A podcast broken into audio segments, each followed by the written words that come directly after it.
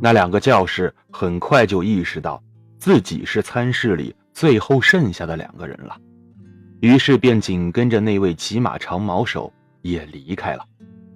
现在的参事里除了帕克和那个中年的侍应身外，已经空无一人了。他们两个人收拾好餐桌，把剩下的酒瓶拿进了厨房。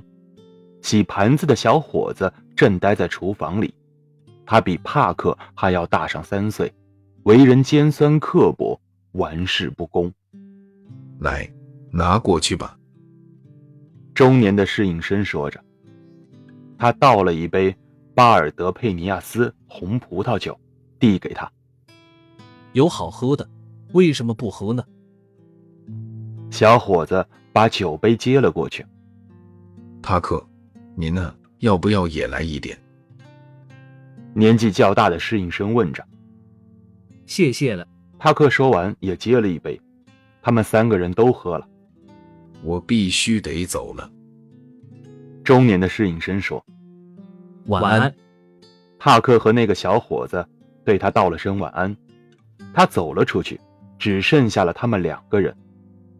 帕克拿起了一个教室用过的餐巾，两脚站定，笔直地站立着，然后放下餐巾，顺势低下头去，把双臂一挥，模仿着斗牛士从容摆动披风的那种潇洒的架势。